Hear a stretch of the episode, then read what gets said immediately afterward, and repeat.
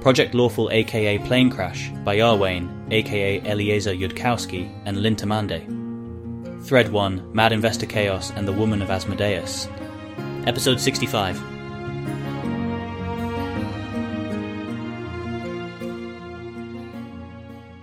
Keltham finishes letting Carissa out of her chains and falls back into bed beside her. He feels like he's starting to get the hang of this whole just doing what I want in the cuddle room concept.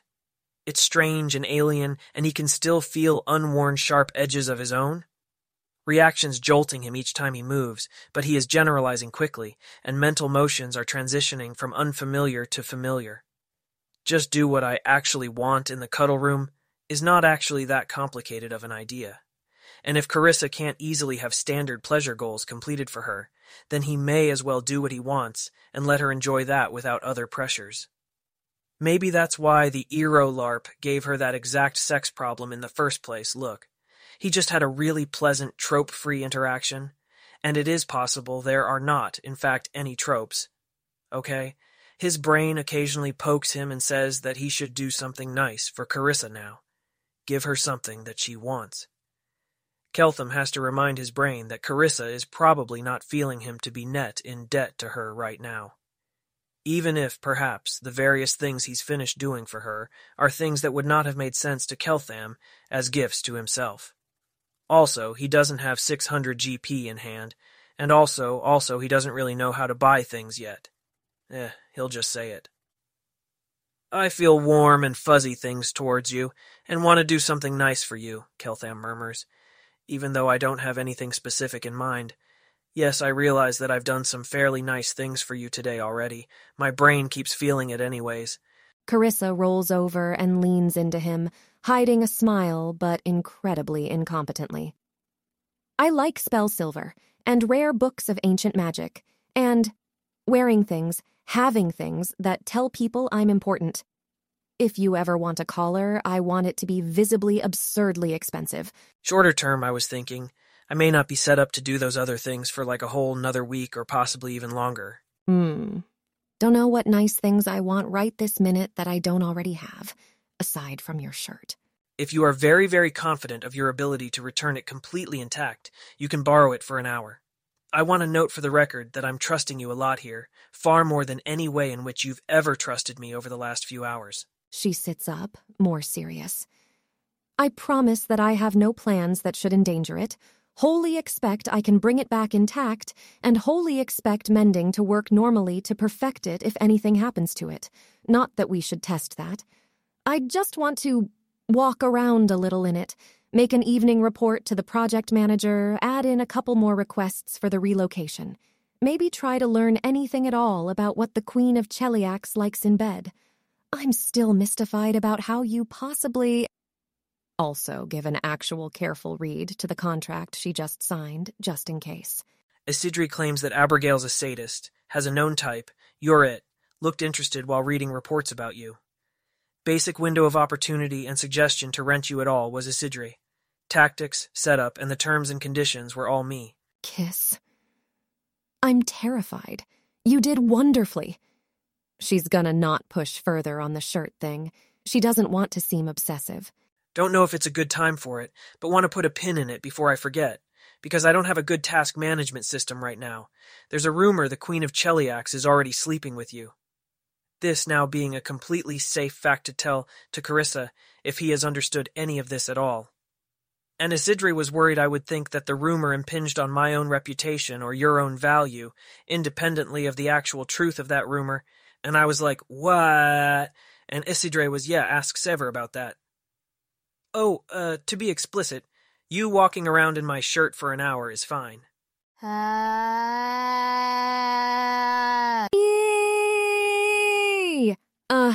You just can't follow the logic of why you'd be insulted that there was a rumor like that? No one in Dath Ilan would be insulted? If you imagine instead of the queen it's some random other person, then would Dath Ilani people be insulted?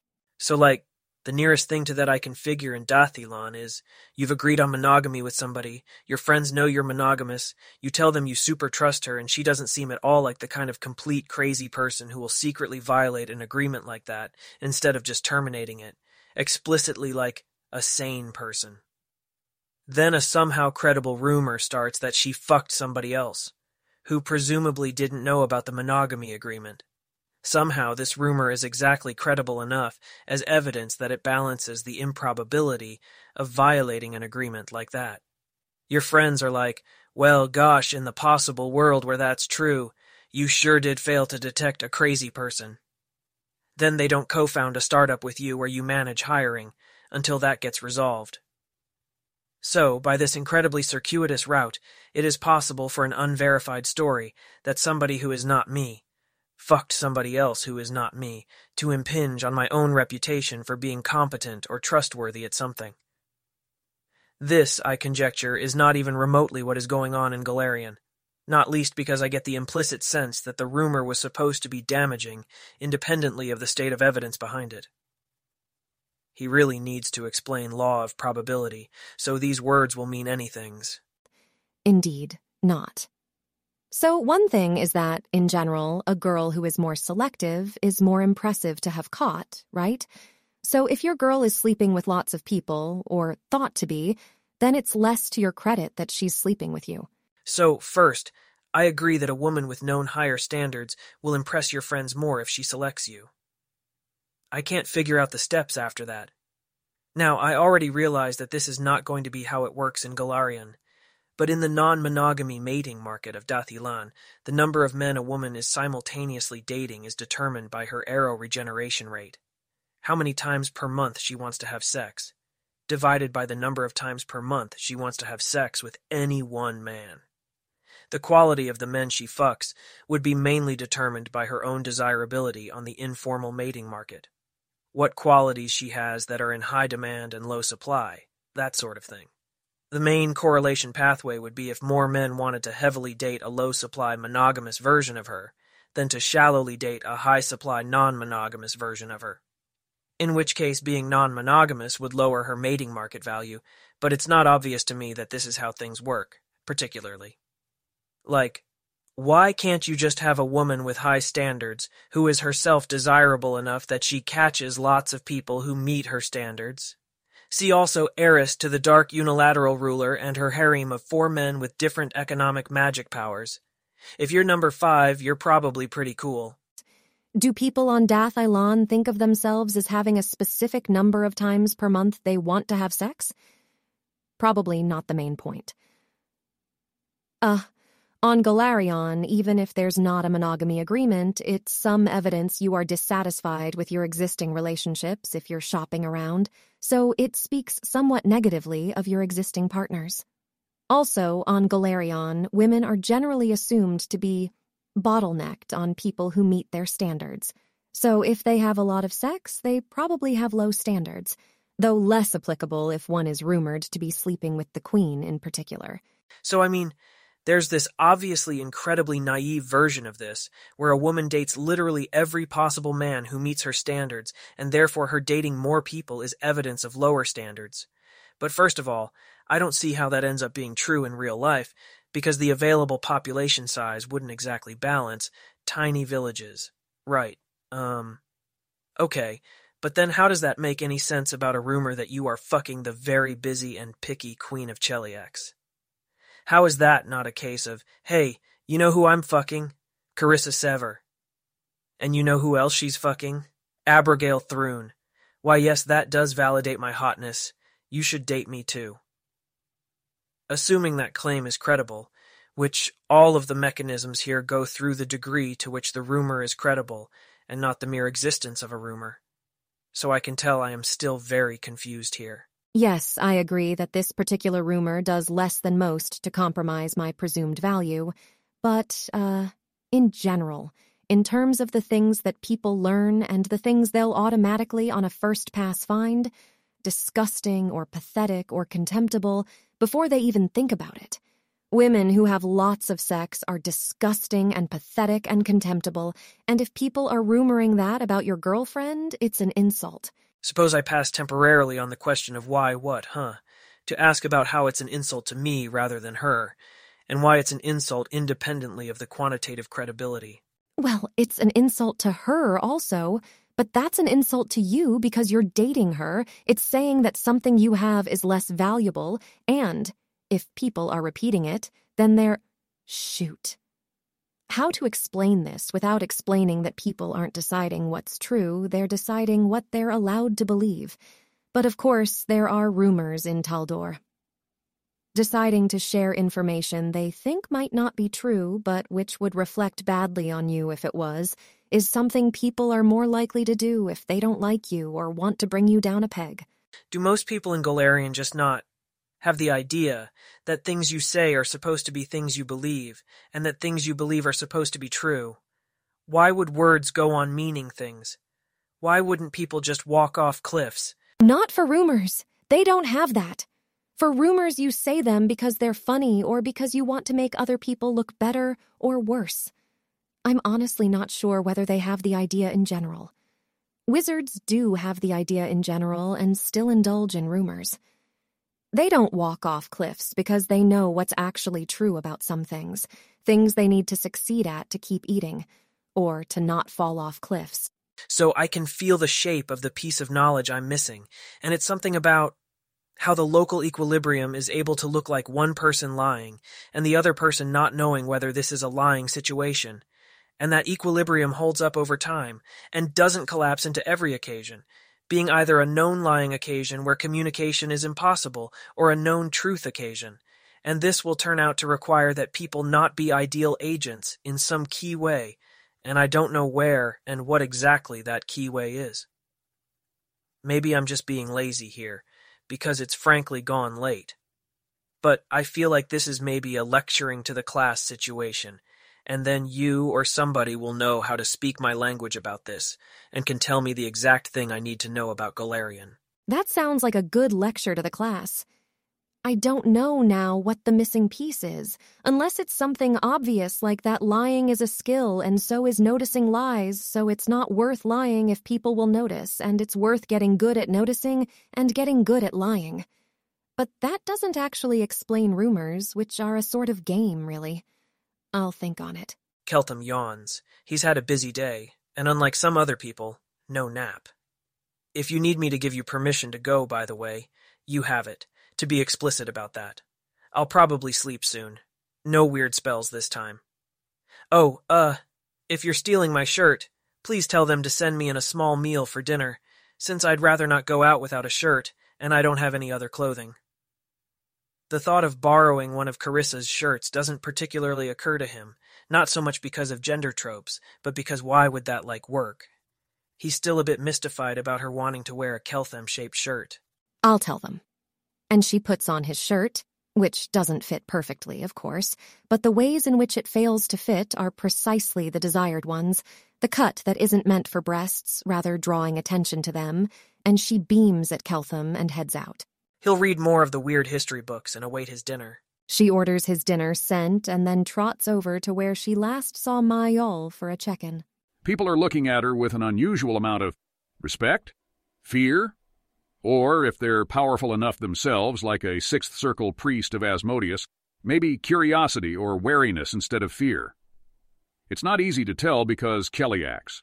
Nobody's giving her looks that are not respectful, though. That difference is definitely noticeable. It's a very good shirt, but that's more of an effect than she'd have expected from it. She looks for Maillol. He's here. He wishes he wasn't, but he's a professional about that. Not every day in Asmodeus's tyranny is a good one, even in the inner ring, and if you can't be professional about that, you'll soon be very low on the ladder indeed.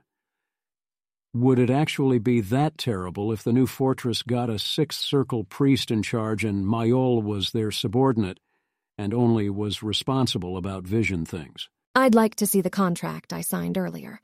I don't suppose there are any procedures for signing things in character in a way that doesn't, maybe ruin a couple million years of my eternity. Contract? If this is a sufficiently recent event, I will not have worked my way to it in the stack. He's not as completely on top of things as he was a day ago before the Nidal attack. He does manage to notice she's wearing Keltham's shirt.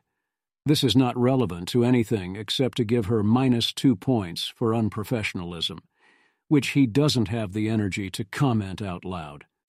That's weird. Contessa Lurilatha wrote, "For Keltham, a contract obliging Cheliax to force me to have an abortion if he gets me pregnant and I'm being difficult. A major step forward, which I'm very proud of, and which involved me signing whatever she wrote with about 45 seconds of reading, and I'm curious if I've also sold off my firstborn." Maillol experiences a rare bit of theological uncertainty, which he'd maybe be able to resolve faster if his mind were working faster. He's not sure if that's supposed to be contemptible of Sever for not figuring some way out, or if that makes her a true and heroic servant of Asmodeus who knew the sacrifice she had to make. "I'll file a request to get you a copy," he says wearily. He can't actually afford to offend Sevar. She picked up some of his own backlog earlier. "You can also write the request and I'll sign it if you want it to go out earlier. This is inner ring speak, for I acknowledge you did some of my work earlier. You get to exercise some of my power, under my supervision, of course, to encourage you to go on doing it. Dangerous sort of thing to indicate in the inner ring. But it would, in fact, at least for now, be helpful to make more use of Sevar, if she can decode the message at all." She gets that there's something she's being asked to get, which is dangerous if you aren't precisely sure you've translated it correctly. But it's not a hostile move because it was an offer. "I'll write it," she says coolly, her face neutral. "I'd like it to come in before I return to Keltham." She puzzles the rest of it out while she writes. Non-hostile and, in fact, very slightly generous. Her getting something she wants and doesn't really strictly need faster. Does he want to be owed a favor? No, she's owed one. For doing the project work earlier, even though she did that for the project, not for him. Well, obviously they're not doing anything out of generosity for each other, but she was a more useful project collaborator and so a minor benefit from it. Why tell her she can write it herself rather than that he'll write it at the top of the queue for her? He can't be that tired. Maybe something in the genre of the reward for a job well done is more of a job. You want to do some of my work, you may do it for your benefit. Yep, that feels closer to right. Contessa Lurilatha, addressed with appropriate courtesy, has a copy of a contract she wrote, and to which Sevar has placed her signature in the course of Sevar's work on Project Lawful. Sevar requires it so that she knows to what she has bound herself. If she is expected to have difficulty noticing it, key bits could be underlined. "I don't know if you got to this in your stack yet," she says, handing it to Maillol, "but I did not intend to make Contessa Lurilatha and Gorthaklek and the Grand High Priestess and her Imperial Magistry all wait for me, understand my error, and if there's not a punishment code in there, already will expect one from the Queen when Keltham hands me over. Other than that, the meeting went well." Some of his spite for her not saving him his own errors dissipates maybe a little. Yeah, she also done fucked up and her life won't be pleasant. It may plausibly be worse than his. "No punishment code. I expect the Queen plans to take it out on you personally, so long as you're there." "That's what I assumed," says Carissa, aiming for, not cheerfulness. Then they'd just think she was naive, but a sort of calm acceptance that she doesn't really feel. Maillol, when he angered that same group of people, came back worse. There's not actually a way around that conclusion. He is worse. That's not how punishment is supposed to work, but evidently it is in the range of mistakes that Cheliax is capable of making. And she can't afford to get worse. She needs to get stronger as quickly as possible. Maybe she can propose to the Queen that she be sent to hell for however long it's going to need to be. Cheliax has a lot of diamonds now. "I was told to expect Asmodia's return this evening. Is she back?" He did make it that far. Should be. They'd put her with Pilar Pineda, I expect. Room 4, 14. Unless somebody's decided that all of Keltham's girls get their own individual guest rooms in the Imperial Palace. He snorts to make it clear that he doesn't particularly expect this to be the case. She'd make a joke back, but they're not actually friends. Instead, she smiles at his to communicate that it wasn't out of line. Understood. And off she goes.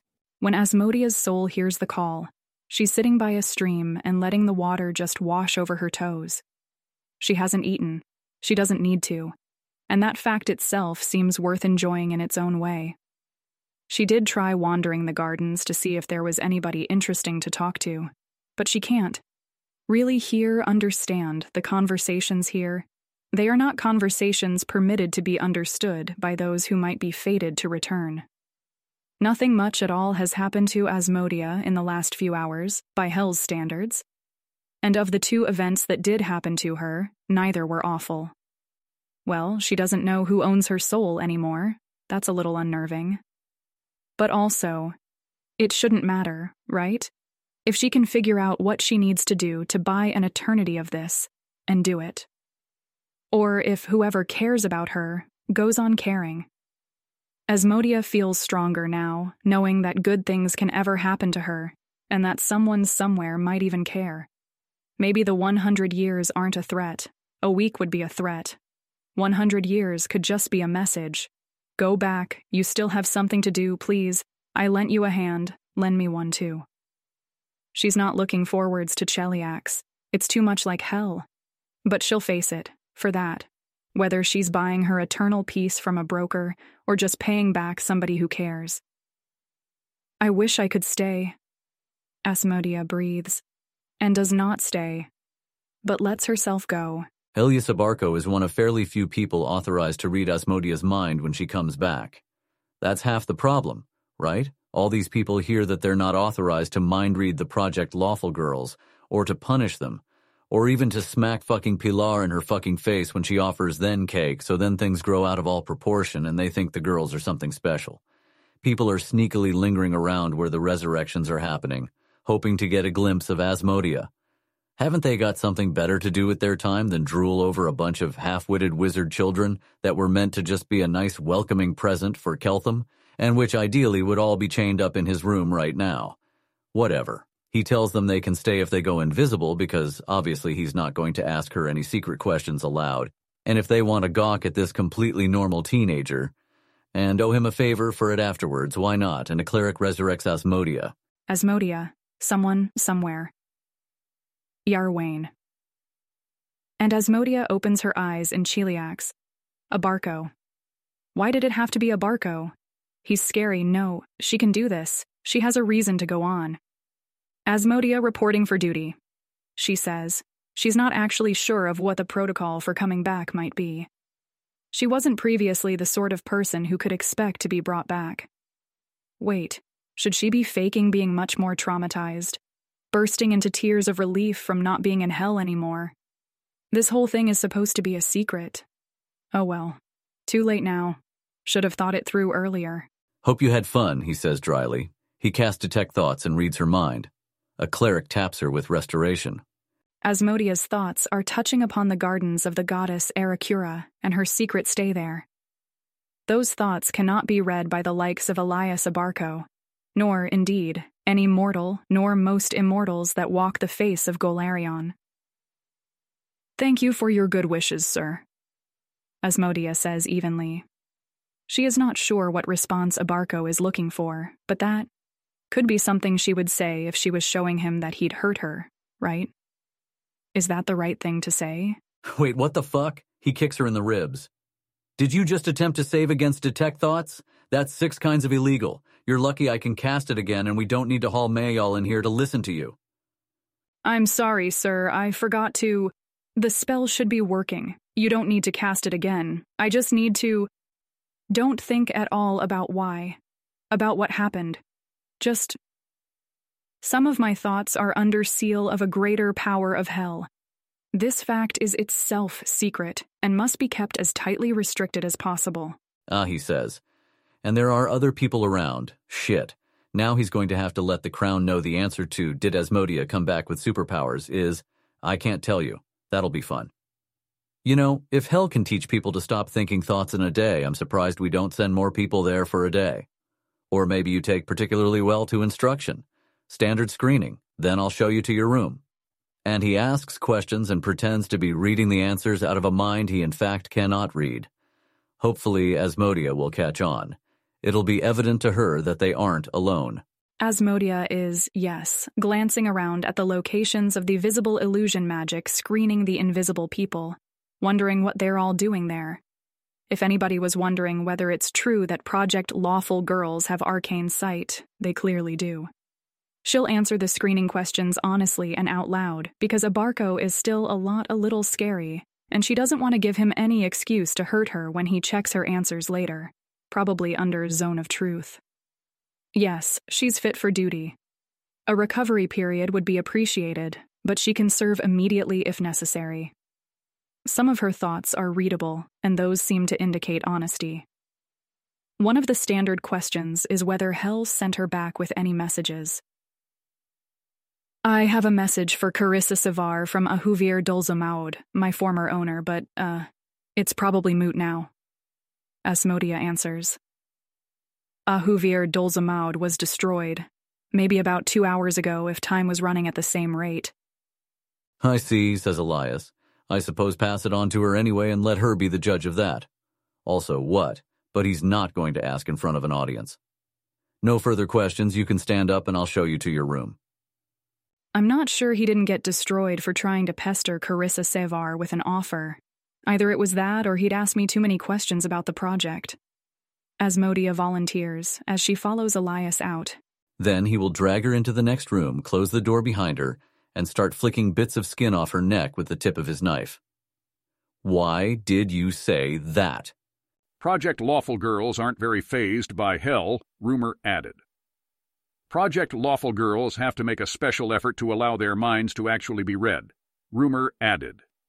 Project Lawful girls have arcane sight, rumor confirmed. All devils in Hell know Carissa Sever by name, rumor confirmed. Asking too much about Project Lawful and or pestering Carissa Sever with offers is an execution offense in Hell, rumor added. Because you would blame me and hurt me if you pestered Sever and got hurt for it and I hadn't warned you? Asmodia says blankly, not feeling nearly as relatively hurt or scared about the knife as she would have a couple of days ago, but worried that things are about to become actually bad. Then the knife can go a bit deeper. People vary in how deep the knife needs to go to bother them properly. All right, you piece of shit. Let's be clear about a couple of things. First thing, if you have a secret, the fact of which also needs to be secret, you can communicate that by messaging that you need to be alone, or by asking to go to the temple for your debrief, or by saying debrief may cover highly classified materials. Ask the project head if you're the person to do it, or by exercising literally any initiative whatsoever. I'm not going to rip you apart for that because I didn't expect any better, but that's how it's done, among people who aren't catastrophically stupid. Second, if you have a secret, the fact of which also need to be secret. You don't just randomly volunteer potentially relevant information to a large group of strangers for no reason.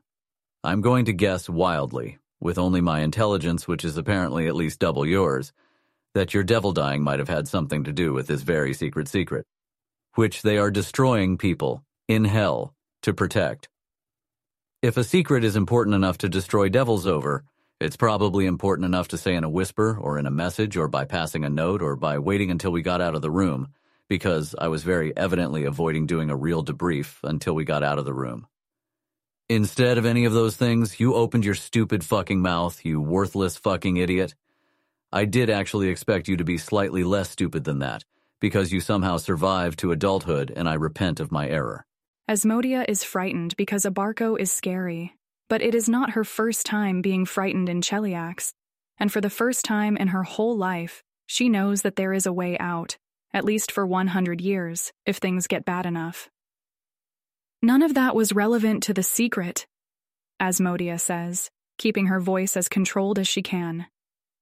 If it was, I'd have lied and not volunteered information. Don't volunteer information. I don't care if you think it's relevant to the secret or not. Simply keep your stupid mouth shut when not asked a direct question in private by someone authorized to know the answer. Who in Cheliax is authorized to read your mind at this time? That shouldn't be spoken aloud. Read my mind, sir. I'll try to put out thoughts you can see. My sealed thoughts can't be read, period. Gorthoclek authorized to know that seal exists. No mortals to know there is anything unusual about me. If possible, everything should look normal. The Crown wants to know if you have superpowers. Do you have superpowers? Just the seal, if that counts. And the Crown is not authorized to know except Gorthaklek. Wait, why ask that? Why do they want to know if she has superpowers? What? As the above thought is not about Aracura's gardens, it's also readable. You don't need to know, Elias says, and then starts off on the unpleasant task of doing the debrief for real, and then the even more unpleasant task of asking Gorthaklek what answer he should give the Queen about the superpowers question. Asmodia's answers all match the answers she gave before. Gorthaklek has no idea what this is about, but is uncurious, since he is not supposed to be curious. If it's under seal, then whatever is under that seal and the seal itself are things you pretend don't exist, if you are a mortal unfortunate enough to know about them. If Asmodia has no superpowers not under the seal, then the answer the Crown gets is no. Obviously. Gorthaklek doesn't add that it was a stupid question. Mortals are stupid. It is shortly after all this that Carissa knocks on the door of the room Asmodia shares with Pilar. Hi! Fuck. I mean, what can I do for you? Is Asmodia here? Pallas gave her the room to the right of mine. Pilar reports concisely and professionally like a sane person. Looked distracted more than traumatized, just sort of nodded at me and went in. Didn't need cake. Wait, is she wearing Keltham's shirt? Good for her. Thurs does not call for a party. Good she caught it that time. She knocks on the correct door this time. Asmodia opens her door. Shit. I have a useless message for you from a devil who's dead now. Do you want that at all? Asmodia says, trying to control the sudden hammering of her heart. She just got to this nice private room. Could she not have had 3 consecutive minutes to herself before this? Well, that must have been an interesting day. I'll pass if the message might cause me to also end up dead. How was hell? That was not the response Asmodia was expecting at all. Copying spell diagrams had a bad time at first, even though it was very light torment for hell. Asmodia replies. She fails to remember why Sevar might be asking her that, namely to see if she's more motivated now to cut deals. Asmodia's thoughts are too occupied with neither revealing the secret nor outright lying to Carissa Sever. I thought maybe the devil was destroyed for having the temerity to try to pester you. Is that not a thing that was true? Oh, she's wearing Keltham's shirt. Well, apparently Keltham is still considered worthy of her. What? Maybe he was, but not by me. I was busy. Also, there's something sickening at the thought of killing a devil. If you do that, they're gone. It's not like killing a person. Project restarts tomorrow. Are you ready? Am I right that Hell's punishments don't damage people the way Cheliax's do? I expect so, Asmodia says levelly. She keeps wishing she could be back in the gardens. After having her neck carved up and being scared a few times, it is hard to remember the thought that led her to consent to being resurrected. Well, it's not as if Asmodia couldn't go back, just that she shouldn't. She is choosing not to for now, but it is her choice. I am mostly recovered from how bad the early parts were, I think. Were the later parts more useful? Shit, that's directly about the secret thing. Is it time to just lie? Wait. Does Sevar know? Useful. Can you be specific? Copying spell diagrams is useful to hell. Useful to you for getting better at thinking, which is the thing I want from you. Yes, in this very rare case, Asmodia now knows something is true that needs to be true for her to be whole, and that's probably going to help her think better. Why is Sevar asking that? Does she know? Is she trying to figure out whether Asmodia received a gift she sent? When I got to hell, Asmodia replies, trying to keep her voice neutral. One of the first things my then-owner said was that, since they'd probably raise me, there wouldn't be time to do any training. I was set to copying spell diagrams instead, as quickly as possible, with painful potions to drink if I lost focus or fell behind. I imagine, if they wanted me to be better at thinking, they should have given me time to think, or maybe told me something surprising and worth thinking about. But how likely would that be in hell? Carissa doesn't know what to make of that. Or she can sort of think of something, but it's, "I'll see you tomorrow then," she says, and lets the door swing closed and stares at it for a little while. What if we're doing this wrong? Not hell. Hell isn't doing this wrong. But what if Cheliax, in its effort to imitate hell, is? What if they're as far off Asmodeus's vision as Osirion is off Abadar's? Because the latter is easy to see from the outside. Easy to see how the prejudices of the people who started the project shaped what they were capable of understanding when their god said it. She walks back towards the temple. The worst-case scenario, unless she offends the queen, is just that she'll be tortured a lot, and that doesn't seem as helpful as it's supposed to be, but it also doesn't exactly damage her. It can't even get her lack of feelings about Keltham to stick. Did she screw that up somehow? Was Sevar the one who saved her and she gave the wrong responses somehow, and now at the end of 100 years she'll... Asmodia takes some deep breaths. Sever doesn't talk like a power of hell. Asmodia has some idea about that, now that she's met one. She acted more like...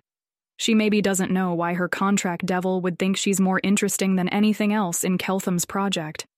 Asmodia is not sure what to do about this, but, for now, nobody is hurting her, and she has a refugee to run to if she truly needs it. And in Golarion, a nice room. Wait...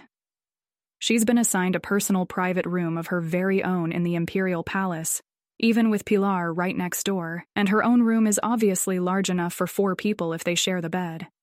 And when she came back, the whole room was full of invisible people.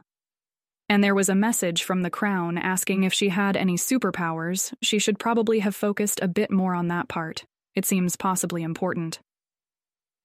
"I have no idea what's going on right now," Asmodia says out loud. "I don't suppose anybody in security is there and listening and would like to hear my report about a whole lot of people acting very strange." There's no answer.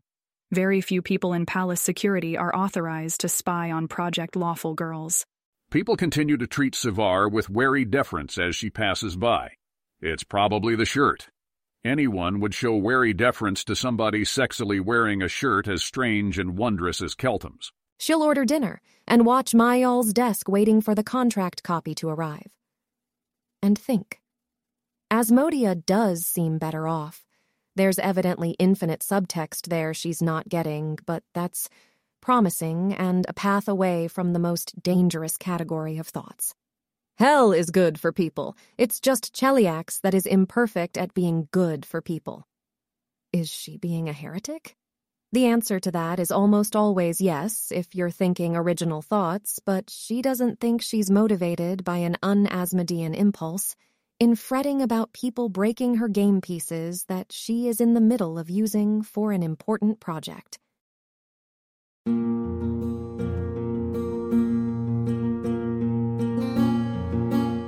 If you wish to support this AI reading and others like it, please visit patreon.com/askwhocastsai. Any help is appreciated. And thank you to executive producer John Doe 7776059.